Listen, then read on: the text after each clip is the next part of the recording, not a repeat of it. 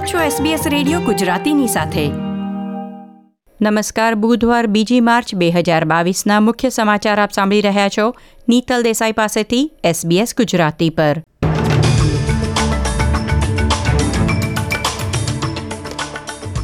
આજના મુખ્ય સમાચાર.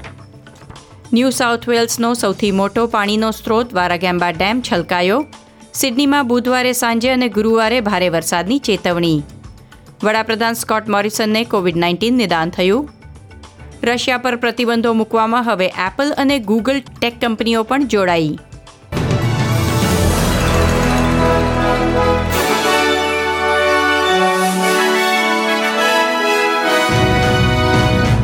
પ્રસ્તુત છે સમાચાર વિગતવાર.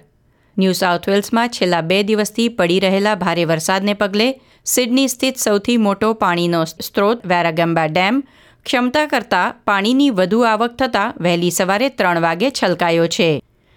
સિડની તથા તેની આસપાસની નદીઓમાં પાણીનું સ્તર વધી રહ્યું છે. Greater Sydney, Mid North Coast, Central Coast, Illawarra, South Coast અને ક્વીનબિયાન વિસ્તારોમાં પાણીના સ્તર પર નજર રાખવામાં આવી રહી છે. હવામાન વિશેષજ્ઞ જેક્સન બ્રાઉને જણાવ્યું હતું કે અગાઉ મંગળવારે મોડી રાત્રે ભારે વરસાદની આગાહી કરવામાં આવી હતી તે હજી પડ્યો નથી. વર્તમાન પરિસ્થિતિને ધ્યાનમાં રાખીને બુધવારે સાંજે અથવા ગુરુવારે ભારેથી અતિભારે વરસાદ પડી શકે છે. પૂરની પરિસ્થિતિને ધ્યાનમાં રાખીને નોર્ધન ન્યૂ સાઉથ વેલ્સના વિસ્તારોમાં લગભગ એકસો સિત્તેર શાળાઓ બંધ રાખવામાં આવી છે. રાજ્યમાં આવેલા પૂરમાં અત્યાર સુધીમાં ચાર લોકોએ જીવ ગુમાવ્યા છે. લિઝમોરમાં વરસાદે પોરો ખાધો ત્યારે સ્થાનિક રહેવાસીઓએ તેમના ઘરની મુલાકાત લીધી હતી અને નુકસાનનો અંદાજ મેળવ્યો હતો. ક્વીન્સલેન્ડના લોગન વિસ્તારમાં પાણીનું સ્તર દસ મીટરથી વધી ગયું છે, જે પાછલા પાંચ વર્ષમાં નવો રેકોર્ડ છે. હવામાન વિભાગે આજે બીજી માર્ચથી વીકેન્ડ સુધી વધુ તોફાની વરસાદની આગાહી કરી છે. ક્વીન્સલેન્ડના પ્રીમિયર એનેસ્ટેશિયા પેલેશેએ કહ્યું હતું કે, અતિવૃષ્ટિ, પૂર અને વાવાઝોડા લોકોના ઘર અને વ્યવસાય ઉપરાંત રાજ્યના રેલ, રસ્તા અને અન્ય સુવિધાને પણ ધમરોળી રહ્યા છે, એટલે નુકસાનનો અંદાજ કરોડો ડોલરમાં મૂકવામાં આવી રહ્યો છે.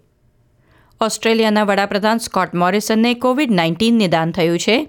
મંગળવારે રાત્રે વડાપ્રધાનનો કોવિડ ટેસ્ટ પોઝિટિવ આવ્યો, પછી તેઓ સાત દિવસ માટે આઇસોલેશનમાં છે.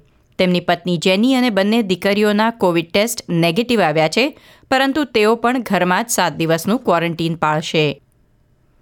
કેનબેરાવાસીઓએ કોવિડ રસીકરણ માટે કરેલા વિરોધ પ્રદર્શનો માટે બે મિલિયન ડોલર ચૂકવવા પડે તેવી શક્યતા છે.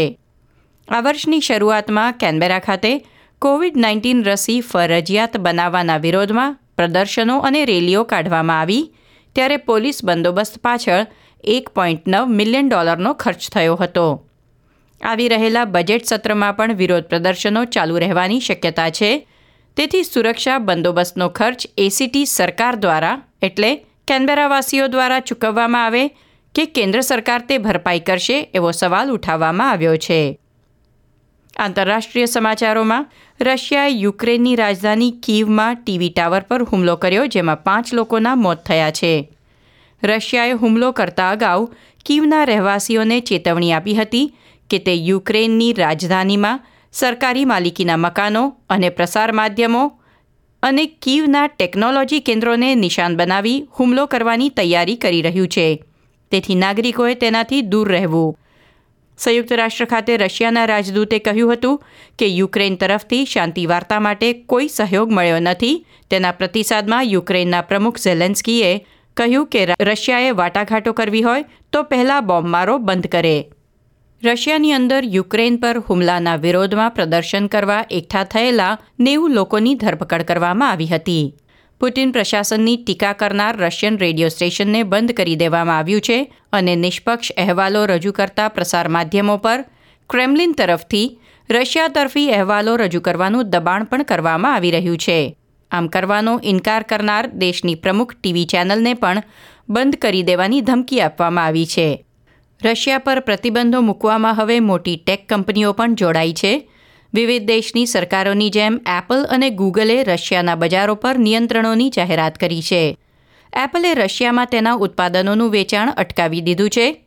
કંપનીએ તેની પેમેન્ટ સિસ્ટમ એપલ પે અને લાઈવ ટ્રાફિક ટ્રેકિંગ સહિતની અન્ય સેવાઓને પણ મર્યાદિત કરી છે. ગૂગલે તેના ન્યૂઝ સર્ચમાંથી રશિયન સરકારની મીડિયા કંપની આરટીને હટાવી દીધી છે. રશિયન સરકાર દ્વારા ભંડોળ પૂરું પાડવામાં આવતી સમાચાર સાઇટ્સનો, યુટ્યુબનો ઉપયોગ પણ અટકાવી દેવામાં આવ્યો છે. એપલે પણ કહ્યું કે રશિયન મીડિયા, આરટી અને સ્પુટનિકની એપ હવે રશિયાની બહાર એપલના એપ સ્ટોર પરથી ડાઉનલોડ કરવા માટે ઉપલબ્ધ નથી. આ સાથે આજના સમાચાર સમાપ્ત થયા. લાઇક શેર, કોમેન્ટ કરો. એસબીએસ ગુજરાતીને ફેસબુક પર ફોલો કરો.